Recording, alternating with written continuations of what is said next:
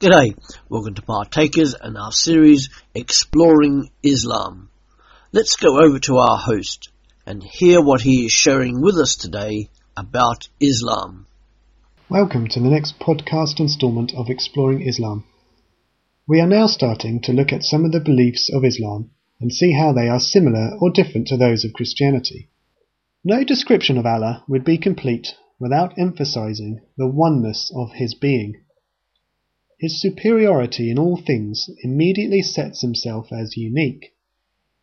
Quotation from the Quran, chapter 112, says, Say, He is Allah, the One, Allah, the eternally implored by all. He begets not, nor was begotten, and there is none comparable to him.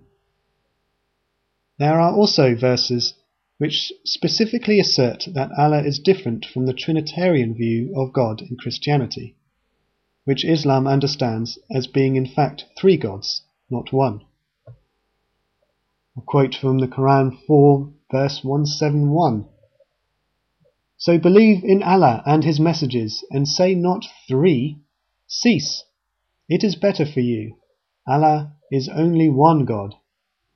Far is it removed from his transcendent majesty that he should have a son.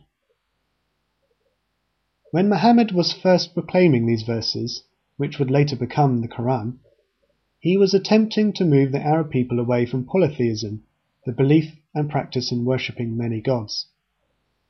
In conjunction with his understanding that Christians had corrupted their message from Allah given by the Islamic prophet Jesus to include Jesus' divinity, it is understandable that there was a real need for an explicit difference to be made with the Islamic perspective of Allah. For Christianity, the concept of God is inseparably bound to the term Trinity, that of God the Father, the Son Jesus Christ, and the Holy Spirit. To believe in such a doctrine is for a Muslim to commit one of the worst sins defined as shirk to associate anything else to the one and only Allah.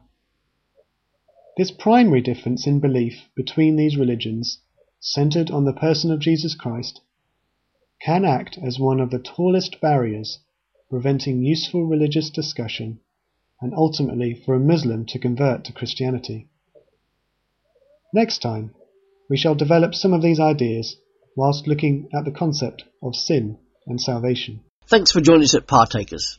Come back soon where every day there is something new uploaded to encourage you in your faith. You can visit us at www.partakers.co.uk.